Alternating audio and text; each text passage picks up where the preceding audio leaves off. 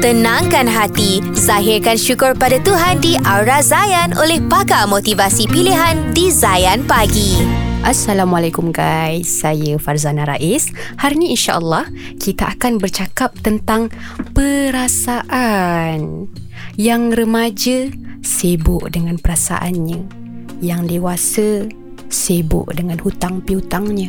Yang berkeluarga sibuk memikirkan kestabilan rumah tangga tidak ada yang terlepas daripada guguran emosi air mata.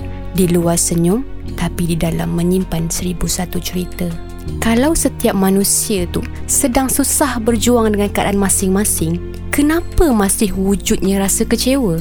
Bukankah itu terlalu kejam?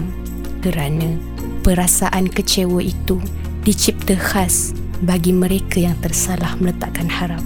Jadi sebenarnya guys, Allah menciptakan rasa kecewa ni pada orang-orang yang salah meletakkan harapan. Kita ni kalau meletakkan harapan kepada manusia itu adalah seni sakit hati yang disengajakan kita merekanya.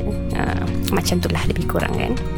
Jadi sampai di sini dulu perkongsian kita insya-Allah bertemu lagi kita di next topik yang mungkin akan lebih kena dengan keadaan anda. Ha, jadi jangan lupa follow saya di Instagram Farzana Rais dalam pengisian jiwa letakkanlah Allah yang pertama maka kau takkan jadi yang terakhir Assalamualaikum guys Nantikan perkongsian berikutnya di dalam Aura Zayan daripada pakar motivasi pilihan hanya di Zayan Pagi. Zayan, destinasi nasyid anda.